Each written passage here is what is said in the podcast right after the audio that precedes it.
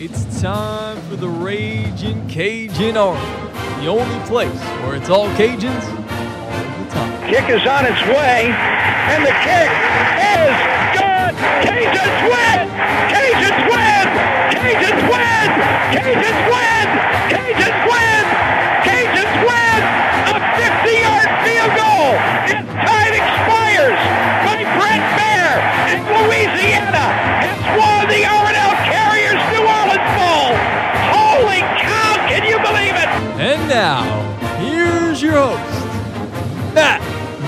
Miguez.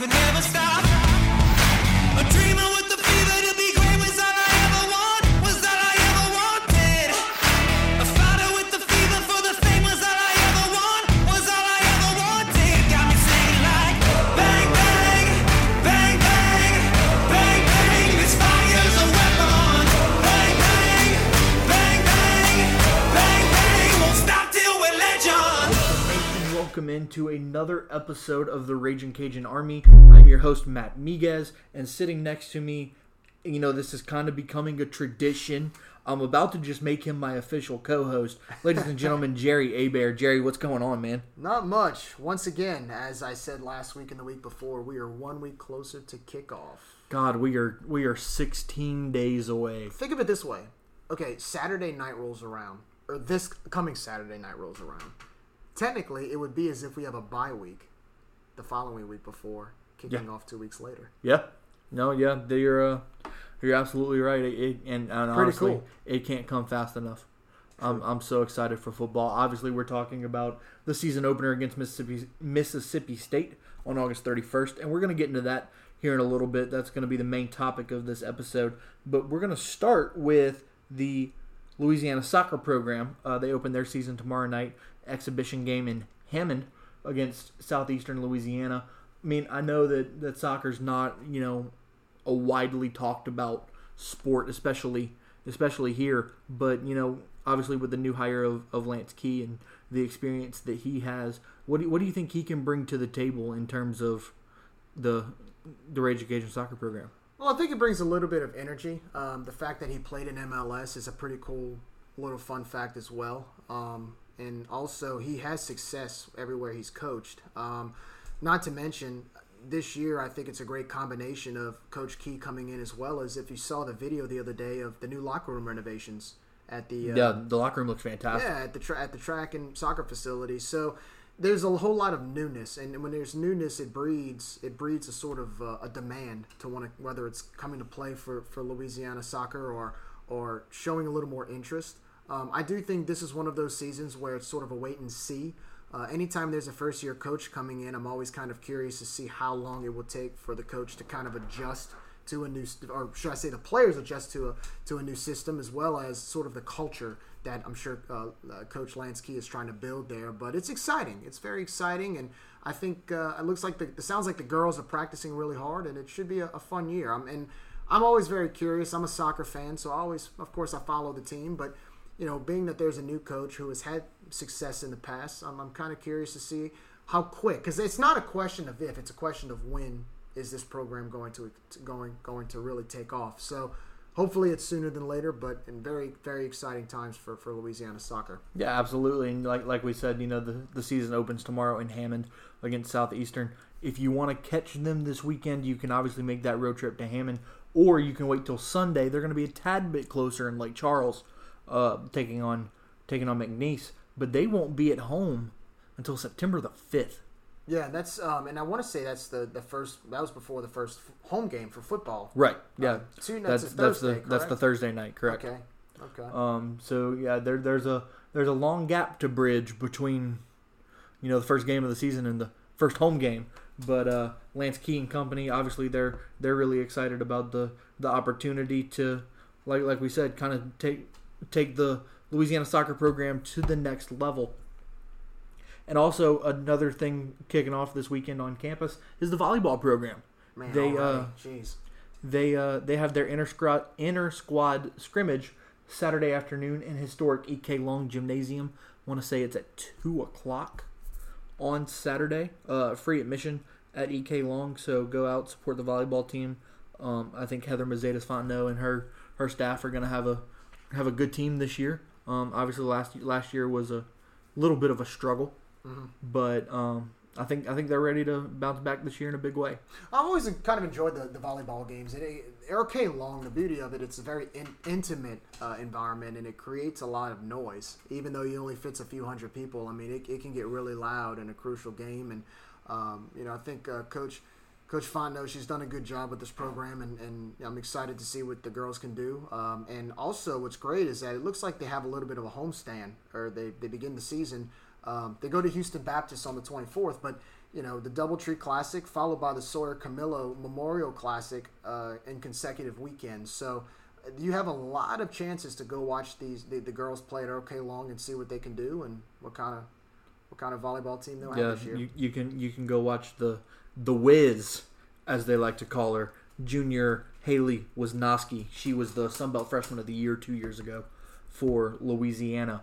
And so now we'll get into the topic that everybody is is talking about. The town's buzzing, uh, and that's the Louisiana Mississippi State football kickoff and the Mercedes-Benz Superdome on August 31st. Obviously, you know, as the as the game gets closer, we're learning a little more about you know who's playing where, who's injured, who's who might not suit up in that game. You know, ha- has your prediction of what could happen on the 31st changed a little bit as as news has kind of come out? Honestly, not really. Um, I don't really put too much emphasis on on that per se, as much as I do uh, how much, I guess, how much each player has improved. Um, you know, I'm one of those type of guys that I trust the coach. You know, to, to wherever whatever position a player is in, or how whoever starts, however the depth chart is set up. It, that's that's up. I mean, there's a reason why we pay we pay Coach Napier to do that. So Right, right. I'm one of those guys that you know, in, in, in Napier I trust. So as far as standouts, I really haven't. I'll be honest with you. I have a confession. I really haven't been paying too much attention to it, mainly because, you know, I, one lesson I've learned. I remember when I was a manager in 2007. I remember before the season started. You're showing your age there a little bit, Jerry, but go ahead. Uh, I know I even have gray hair coming in. It's it's a, it's a bummer, but anyway, um, with that, uh, you know that that that's that fall, uh, or should I say for fall camp, there were a lot of high expectations that year. Um, and you know from what I saw in the scrimmages, from the type of talent that we had that that particular season going into the season, I had a lot of high expectations. Uh, I thought the team was good enough to win eight or nine games, and then all of a sudden, the first week or two, they start off 0 2, or they, they lose the first game, then they go 0 2, they lose a heartbreaker to Ohio, and then, of course, the infamous McNeese massacre the third week where the team started 0 3, and then 0 4, and then 0 5. So, what I'm trying to say is I can't I don't really set expectations until I, I see what I see the first game. Um, but I'm hoping the main thing is that what for what I hope now is everybody's healthy, nobody's getting hurt. I'm hoping that you know the team can be as healthy as possible come August 31st, more than anything, regardless of who starts or where the depth chart lies. That's I trust the coaches to get that done. Yeah, ab- absolutely. And you know, obviously, I, I tend to agree with you on the, you know, your real opinions and your real expectations come after you see it in action. Sure. But this is kind of a rough first uh, first look. I mean, you, you're taking on a highly talented and highly regarded SEC program in, in Mississippi State. Uh, Joe Moorhead and company. Joe Moorhead's in his second season at Mississippi State. He went eight and five last year. So I mean, not a not a pretty record by any means, especially for the SEC. But um, you know, you you break down the games that they lost. A lot of them were were fairly close. Uh, they lost to Florida by seven. LSU they lost nineteen to three. Um, their bowl game they only lost by a touchdown.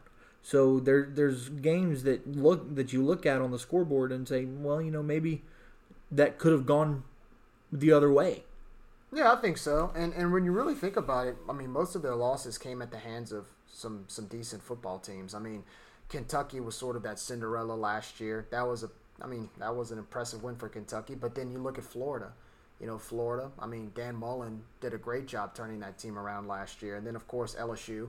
I mean, LSU was LSU, and I mean uh, Alabama. I lost to Yeah. Alabama. It's, it's Alabama. So you, you, you kind of skip over that one, but uh, well, the thing is, when you look at some of these losses, they're, they're losses to good teams. It Yeah, absolutely. Like they, they got upset by. I mean, they destroyed Ole Miss. They took care they, of Arkansas. they they weren't losing to They won the games they were supposed to win. Right, right. Um, and I hate to say it, but including against against Louisiana. But um, you know, here's the big difference, and, and it's the elephant in the room with them. You know, we we're talking about oh quarterback who's going to do what. Mississippi State, Nick Fitzgerald, gone, graduated. So with them now, I mean, they have a new quarterback. I believe the transfer from from Penn, State, Tommy Stevens, Tommy Stevens, and they got the other guy from New Orleans, Keontae Thompson. Keon yeah. Thompson, who played a little bit, I believe, last season. Yeah. Uh, so there's a lot of question marks for them. I mean, they lost over 20. I think it was over 25 seniors, uh, especially some of which were, I mean, were drafted. Were drafted in the NFL draft this past spring. So there's a lot of question marks there. But again, it's an SEC team, so those teams reload easily. Uh, I know their recruiting, their recruiting classes over the past few years have been astounding. They've been amazing. So they have some talent, but at the same time, look, some of these guys are getting their first starts. They're going to play for the first time come August 31st, and you know, and sometimes those players, whether regardless of if you're a P5 or you're playing in the Southland, it's always those first game jitters. So Yeah, no, absolutely. you know, this is this is one of those games you want Louisiana to come out and punch them in the mouth early. Yeah. you know, give them a little bit of a surprise, shake them up. And you know, look looking at the numbers here, they uh, they lost 23 letter winners last year from Yeah. last season. So that you know that's a that's a big number to uh, to recover from. But if you look at the offense, they returned seven starters from that 11.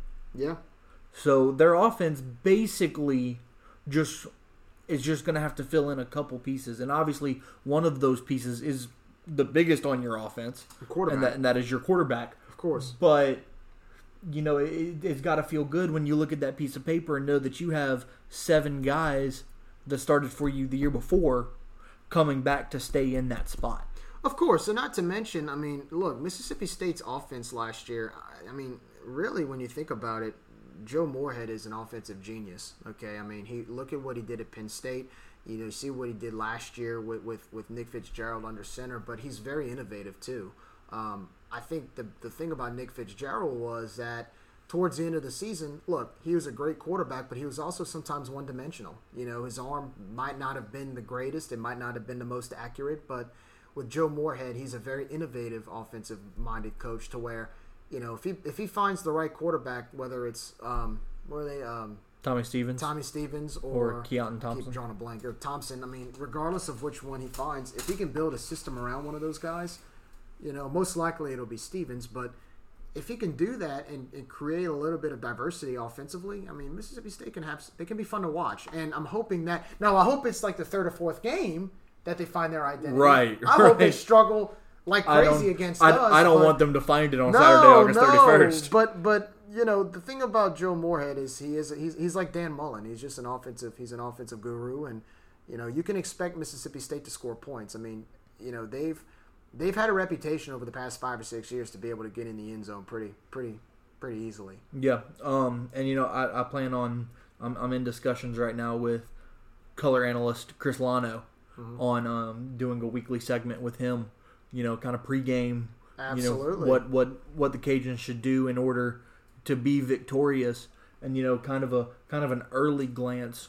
What what what do you see that the Cajuns kind of need to execute against a team like Mississippi State in order to have a fighting chance to take home a victory? Well, anytime you play a P5 school, the first thing you try to do is you try to beat them in the trenches. You know, the offensive and defensive line have to be able to battle up front, create openings on offense, be able to make some key stops on defense. You don't want what happened last season in Starkville to happen again, where you give up third downs, you you you give up big plays, uh, you you miss, you drop passes, or you overthrow a wide open receiver. Like I mean, look, they left so many opportunities uh, or should I say, they let go of so many opportunities last season to where Mississippi State, the second they caught their groove, you, we couldn't stop them.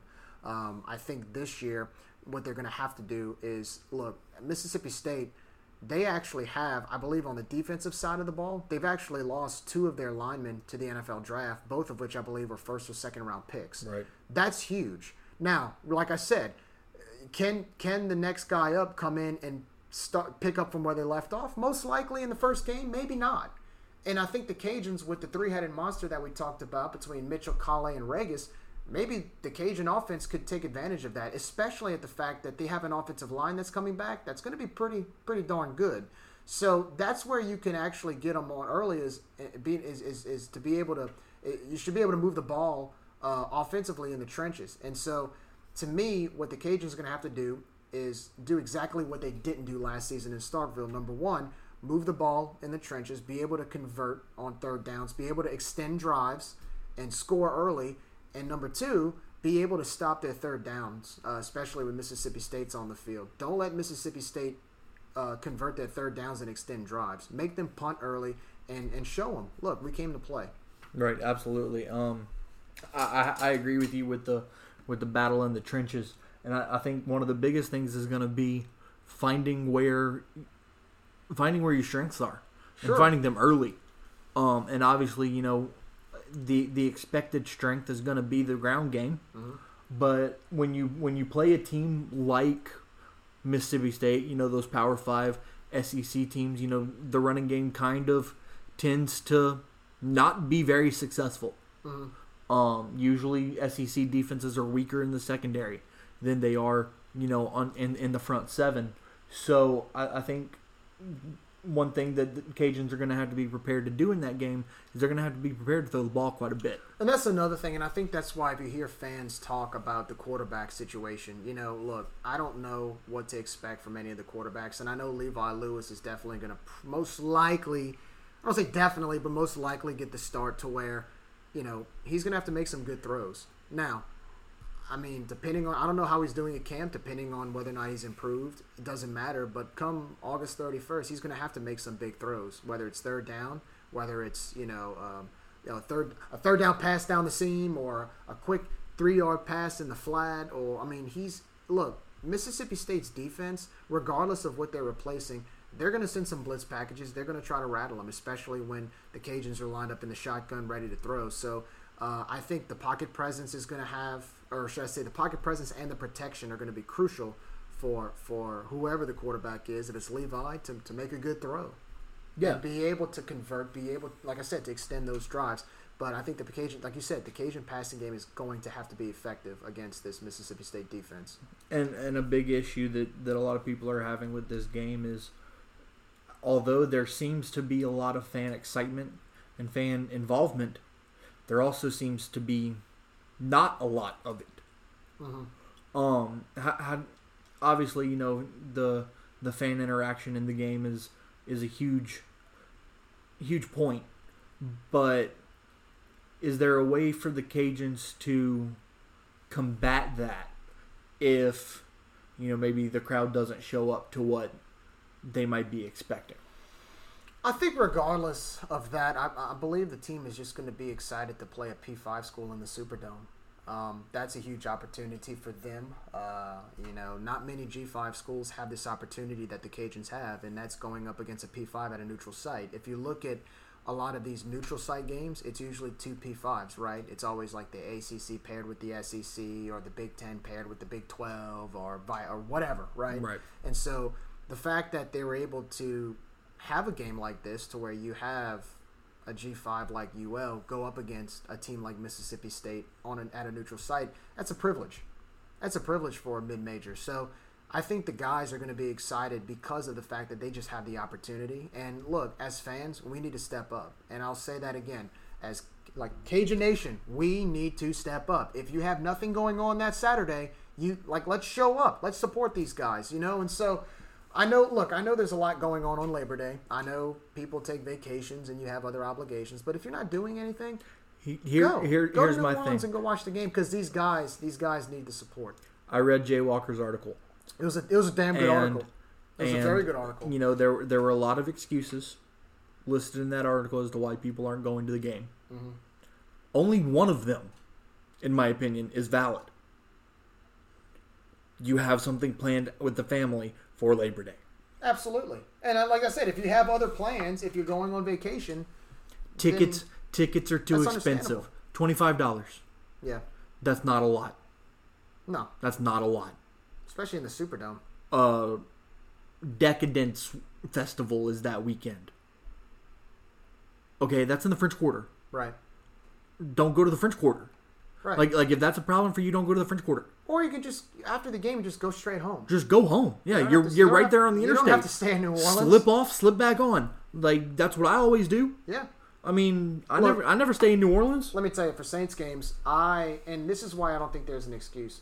Look, I I had season tickets to Saints games for a while, and it got to the point where it just got when I moved to Lafayette, it just got harder to go.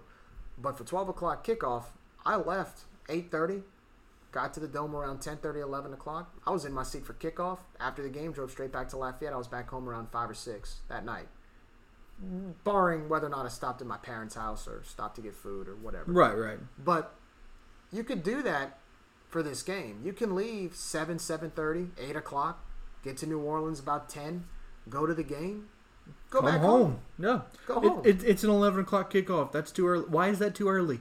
Like you just said, wake up at seven, leave your house for eight.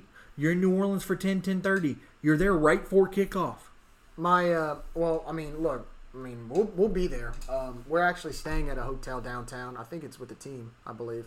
And the wife and her friends, they're actually going to the Backstreet Boys concert the night before in the Smoothie King Center. Right, right. And it's some of her sorority sisters from college, and uh, I'll be at the hotel hanging out watching football. And we're spending the night.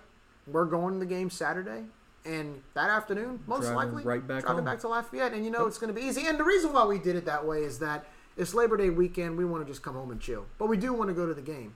But it's not like the game's being played in Phoenix or Florida to where you have to go. Yeah, it, it's not a it's not a road trip. No, It, it's a, it's a two hour drive down I ten Yeah. or Highway ninety, whichever way you choose.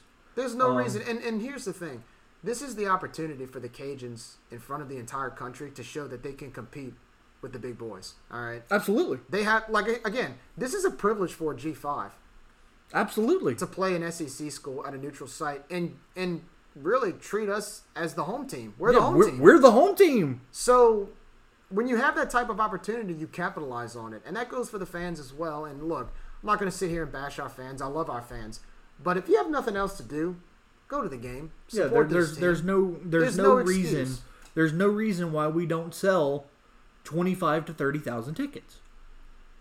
There's no there's no excuse. no. Um, And I will say, I did find out that I did find out a number as of earlier this week. do yeah. What do you? Uh, I'm hearing somewhere around fourteen to fifteen thousand for both schools. So, and that's combined, guys. yeah, hey, that's that's like not a great. Wolf on Wall Street, rookie numbers. That's not that's Gotta not pump great. up those numbers, man. Rookie numbers.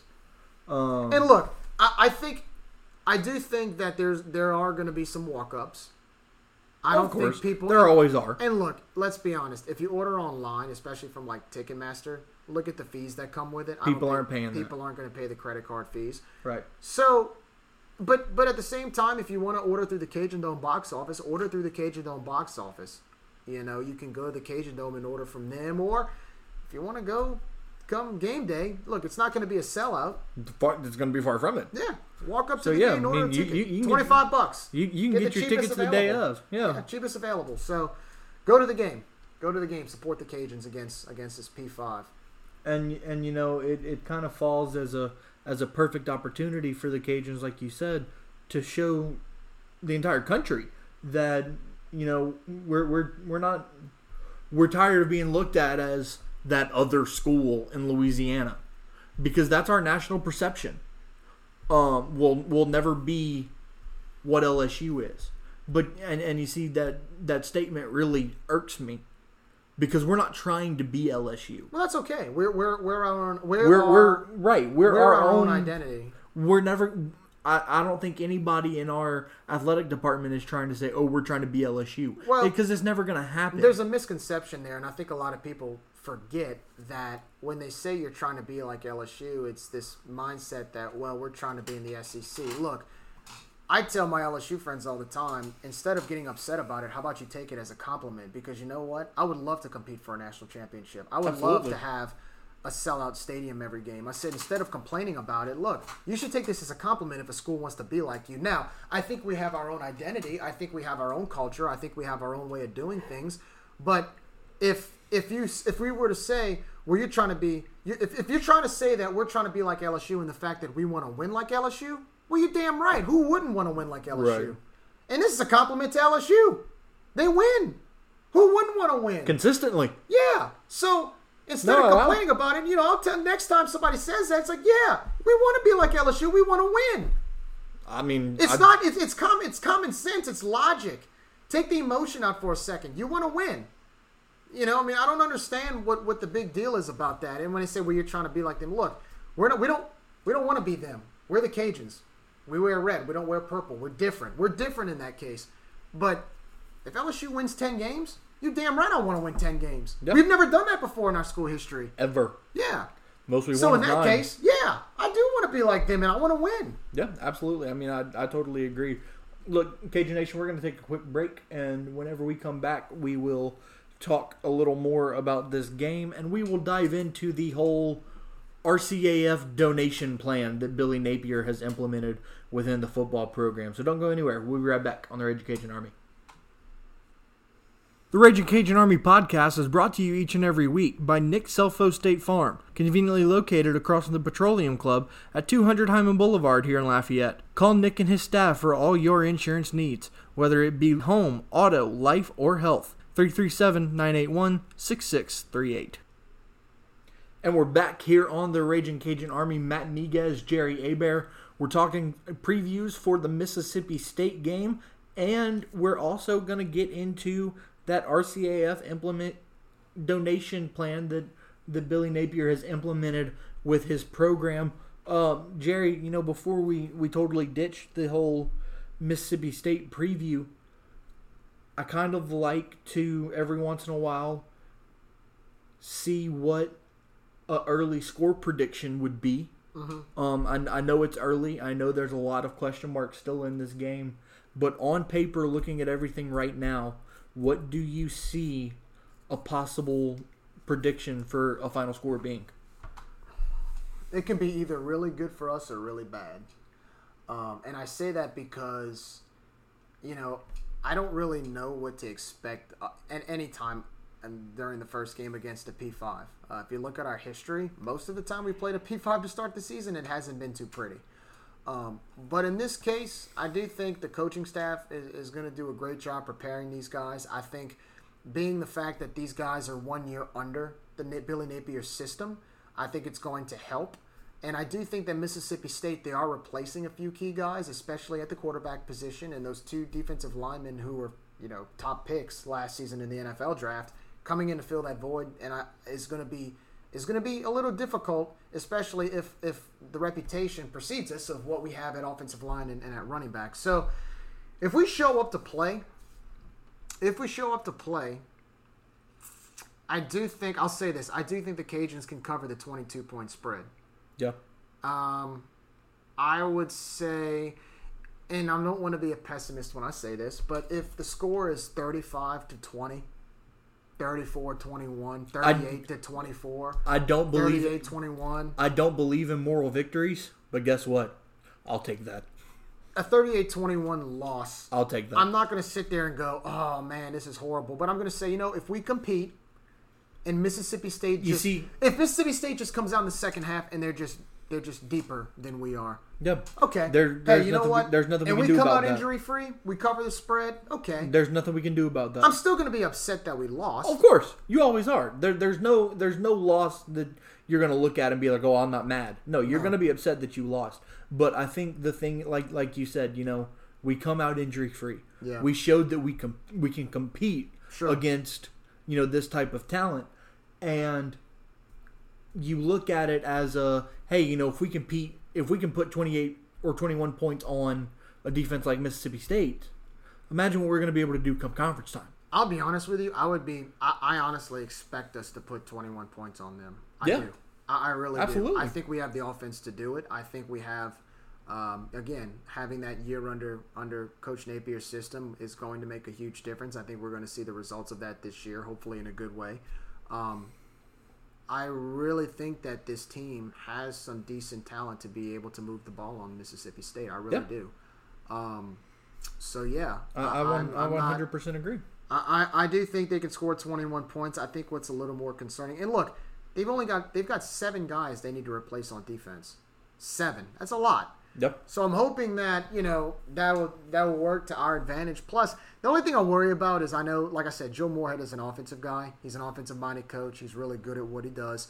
I'm a little shaky on whether or not the defense can stop Mississippi State, and not in a way where I don't think they'll give up 56 points like last season, but toward come third quarter, fourth quarter, is does this defense have the willpower to be able to kind of hold that line if that makes any sense Right. you know that's because a lot of times when games are close especially when you're pay, playing against p5 competition if the game is close all the way up to around the third quarter they start to wear you down on depth Yep. Absolutely. do we have the depth to be able to maintain the game or maintain uh, a close score late around you know late third early fourth So is this a game where you fully use the bend but don't break mentality on on defense? Um, I think you kind of test the waters, but I do think you have to be a little more aggressive at a team like this because what happens is, is if you coast a little bit too much, they're gonna run all over you, and I don't mean run like they'll run and throw all over you. I think you have to punch them in the mouth early. You have to set a precedence. Um, one thing I remember when the when the Cajuns played Florida in, in 2012, the one where that, that heartbreaking loss on the block punt in the last play of the Oh. game. One thing we did, we got we knocked Driskel, uh, Jeff Driskel out of the game. I think in the second quarter, and we we put some pressure on them. We sacked them a few times. They couldn't score. They couldn't score on our defense, and that set a precedence. I think if we set a precedence early on and keep it low scoring, the guys in the locker room are going to feel good at halftime. Yep. So that's very important. Um, like I said, I don't. If you could keep the game close in the third, fourth quarter, you know the sky's the limit. But I'm a, I'm a little afraid that, you know, that SEC depth goes a little bit further than what we might.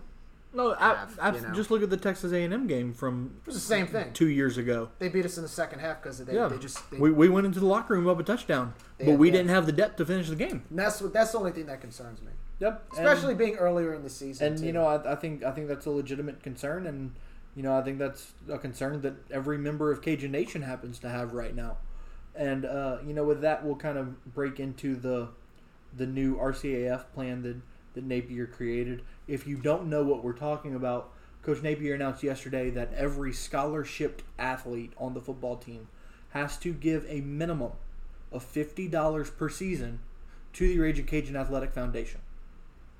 I don't know. You know, obviously opinions will differ with with this plan. Um, I think it's great. You and I talked about it. You know, b- before the show. Of course. we both agreed that it's great. Um, it, he, the words he used were, you know, the RCAF gives so much to the football program and does so much for the football program that it was time for the players to show their appreciation sure. um, and and they do that by by giving back to what was given, and so I think it's a I think it's a great idea. I think it's something that is a little unheard of in college athletics, but I do believe that you know, perfect example is the concession stand prices. People Yeah. when our concession stand prices came out, people looked at them and said, "This will never work," Right. but it's going to Sure. and I think it's going to start a trend throughout the nation where schools are going to start lowering their concession prices. And I think it's the same thing with this. You know, schools that have these athletic foundations that help fund a majority of the way your athletic budget runs. When you're when you sh- when you see your players start to give back, you know maybe that brings in more fans to give back Absolutely. and it shows that you know it's one cohesive unit and we're all in it together Absolutely. um so you know i i i I think that this is a this is a huge thing for the university and i think it's going to go a long way in teaching these players to be better men Well, I mean, if you think about it, growing up, right, when you were little, you did chores. You know, around the house, you vacuumed. You know, I did the dishes. I took the trash out. You know, we, we you, you did things whether you were paid an allowance or not. Why? Because you showed appreciation for your parents uh, giving you a place to live, and it's a way for you to say, you know what, it's it's it's a token not only is it a token of appreciation, but it's almost your own sort of payment to being able to, you know, live in air condition or being able to get an education that your parents have given you or or, or whatever it is. Whatever it So is, right. I think this is sort of like doing doing the dishes in that these players, you know, giving the fifty dollars shows that look, they there's a sign of that's a token of appreciation for what's been given to them. You know, the RCAF helped fund the APC. The RCAF helped help fund that nice that nice locker room they're in. The RCAF helped them fund the top ten uh, largest weight room in the country. The RCAF helped them fund. You know the That nutrition the, staff. nutrition staff that they have. It helped them fund that nice whirlpool they have and the nice training rooms that they have. The RCAF helped them fund a lot of things that they they get for free. I mean, Right. I mean, what, because they're on scholarship. So I think that's really, I think that's very fair, and also it'll teach them an appreciation for what they have. To where once they go out into the real world and start making their own money, uh, working and creating, you know, getting jobs and creating a living for themselves and creating their own careers, they'll come back and say, you know, they did a lot for me, and I want to give more than fifty bucks. Maybe I want to give, you know, 150 bucks, maybe 250 bucks, maybe thousand dollars. So I think, like you said, it creates uh, cohesiveness, and I also think it kind of gives that incentive to fans that, man, these players they really do. You know, even though some people may say, "Oh, well, coach is making them," but at the same time, they're still doing it, and it shows to the fans, man, if, if these guys can give back, maybe I can give something. Yeah, they're they're do, they're doing it without complaint. Right. I mean, yeah, I mean, it, it might be a rule on on the program, but there's also, you know, they they could still say no. Well, there's I think also too, in, in being in the financial field, there's a return on investment with that, right? So when they give their fifty bucks, that fifty bucks goes into the pool that'll pay whether it's a coach's salary, right, or uh, you know, let's say for instance they need to repave the parking lot or uh, improvements to a to an athletic facility that they get to work out and train and play in. So their return on investment is the fact that that money goes to something that'll help them out. Or their apparel contract is up. Sure. or- And, and so I think at the end of the day, one thing we've learned about these athletic foundations is you really, in college sports today, you can't survive with, you cannot one. survive without a, a- an No, athletic absolutely. foundation. I mean, some of these athletic foundations, there's about 20 something schools that fund the entire athletic program look, without look, state look, funding. Look, look at LSU with TAF. That it funds their athletic program. I mean, and, and so much to where there's a whole brawl upheaval in Baton Rouge right now because the, TAF came out and said, "Look, we're not funding academics anymore. They're on their own." And look at all. I mean, all all hell, all all hell broke loose because of of their athletic director saying that. But it goes to show you how wealthy their athletic foundation is. And so now you look at whether it's TAF or RCAF, you see where that money goes. Whether it's, a, I mean, look, people give enough money that can extend a coach's contract. That could determine whether or not a coach goes somewhere else to coach. That's a big deal. So in today's in today's modern world, man, college athletics it's business. It, there's no more. Um, there's no more of the well, the coach stays here for 30 something years. It's all about what can you do for me now because of these athletic foundations. It, it's an investment. It's not a, it's not a charity, it's an investment.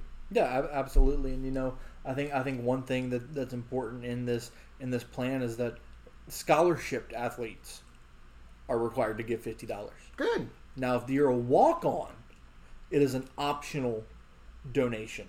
And I totally understand that because when you're a walk on, You on, got to pay. you're you're You funding gotta you're funding Everything. everything. Absolutely.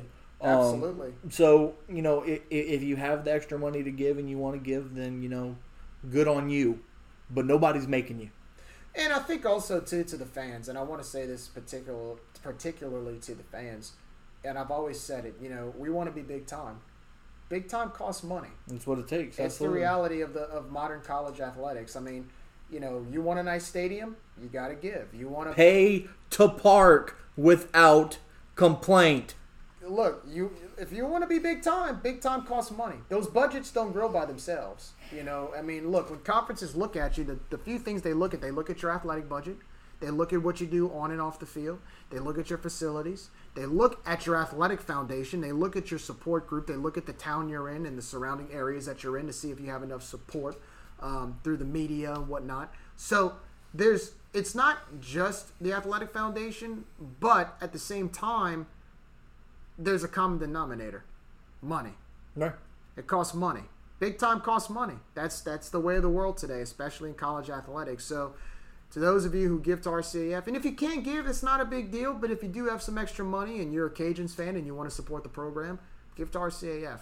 And here's the beauty of RCAF: you can pick where the money goes. You want to go to baseball, it goes to baseball. You want to go to to softball, it goes to softball. Basketball, basketball. Uh, goes to football, it goes to football. Goes just go. If you don't know what to give, give to the general fund. Just give to the fund, right? And and like, like you said, you know, no athletic program today can survive without a without an athletic foundation. It's hard. And you know that, that's why I go back to the hiring of Lee DeLeon, and I just I love what he's going to be able to do with with the RCAF. He, he created the athletic foundation at Abilene Christian. And he was the athletic director there too, so he's And got a background. In his first year with that new athletic foundation, they fundraised six and a half million dollars. That's really good at, at, a, at a school like Abilene Christian. That's very impressive. So with, with with what we have here in Lafayette, there's no telling what that number can become. no, and I also think too, not to mention, um, the sky's the limit. I know right now, you know, and not to get about all about economics and whatnot, but the the Lafayette economy is it, it's struggled the past few years. So I think RCAF took a little bit of a nosedive because of it. But I do think that there's still money out there. Uh, I don't expect I don't expect the uh, the budget to go stagnant. If you notice the actual athletic budget, the athletic budget's increased every year. I believe the Cajuns athle- or UL athletic budget as of last year is at around 32 million. I remember being in college when it was at like 14 or 15 million, only like 10, Yeah, 11 it's years nearly ago. doubled, It's nearly doubled. So you've seen how much it's grown, and it's not just UL. It's a lot of other schools as well around the country through media contracts, through new ways of marketing, and I mean, look, the the, the value of college athletics is going up every year. So you know now you want to you want to keep up with the Joneses there. Yeah, absolutely. And you know, I think that's going to about wrap it up. Um, you know, obviously we talked about the preview for for the Mississippi State game. Um, I, again, there's you know there's a lot of excitement going on with that game. We are 16 days away, so uh, if you haven't gotten your tickets yet, RaginCajuns.com, Cajun Dome box office, uh, Ticketmaster, StubHub, you know where wherever you want to buy your tickets, or like like we said, there will be tickets available on Saturday, August 31st. Walk up to the Superdome box office buy buy a couple of tickets. Um, come support the Cajuns. Obviously, you know it's going to be a fun atmosphere. It's going to be it's going to be in any any time you get together to play a team like Mississippi State and it's on national television, it, it's going to be a good time. Uh, so definitely come out to New Orleans if you can. Uh, it's a great start to your Labor Day weekend.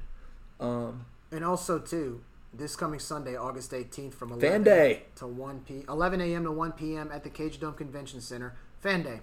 free admission. First 3,000 people will get a free T-shirt sponsored by Cox, and you know you can meet the meet the football players, the volleyball players, and the soccer players. Um, get autographs. You know, scheduled posters will be there, whatnot. You could, they, I'm sure there will be an RCAF table set up.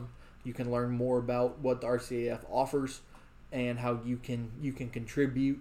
So yeah, Fan, Fan Day's a awesome event, and I think that everybody should go if, if you can, um, even if it's just for five minutes to come stop by and check it out. Uh, you know, what, whatever you can do definitely definitely makes an impact. Um, you know, follow the podcast on Facebook, follow us on Twitter, follow us on Instagram. Search Ragin' Cajun Army, and the pages will appear. You can also go to SoundCloud.com slash Raging Cajun Army. Um, I've had multiple people ask me this. I am working on it. The podcast will soon be available on iTunes. Um, I, I know that that's been a thing that some people have asked, so that I am working to make that happen. And until then, just um, like I said, just follow us on social, social media, keep up with the podcast, and we'll talk soon. Go Cajuns!